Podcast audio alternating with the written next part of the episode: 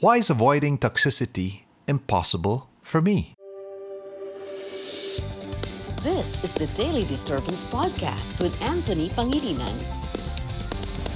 Because you're stuck with some friends and family, and avoiding toxicity can only mean avoiding all of them completely.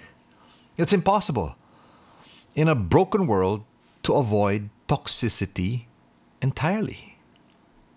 Partially okay, occasionally fine, uh, resolutely when necessary, absolutely, but never completely.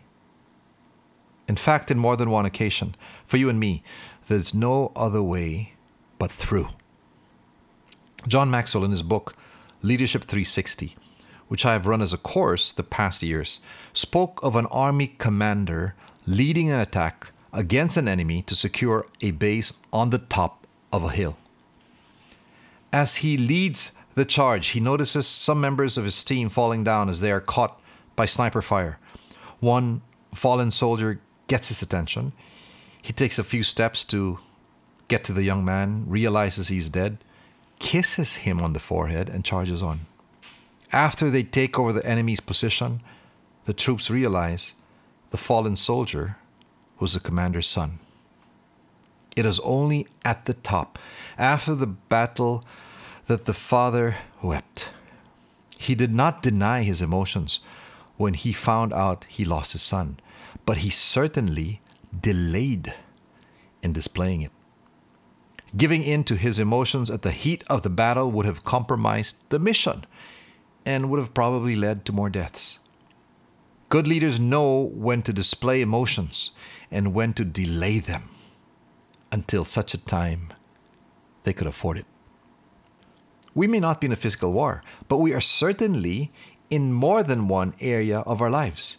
Emotionally, at times financially, I'm sure, psychologically, biomedically, given the continuous global struggle against COVID 19, and while we wish these painful, stressful, and yes, here we go again, toxic challenges just go away, many will stay, and longer than we hope that they would. A friend just posted how recovering from COVID is not a fixed 14 day experience. For her and her family, it's lasting months. And beyond the physical recovery is the stigma, the discrimination, even just the awkwardness around people who often fail to distinguish them from the virus that affected them. Scientists have labeled our world as a toxic planet with almost, listen to this, 300 billion tons of chemical waste produced and dumped irresponsibly each year. This is literally poisoning communities around the world as we speak. Factor in. Learn how to survive and to better cope. And while it is impossible to avoid, it is possible amidst all the toxicity to make a difference. To respond or to appropriately react, as I have often mentioned in this podcast accept the environment as it is, hopefully with the goal of winning.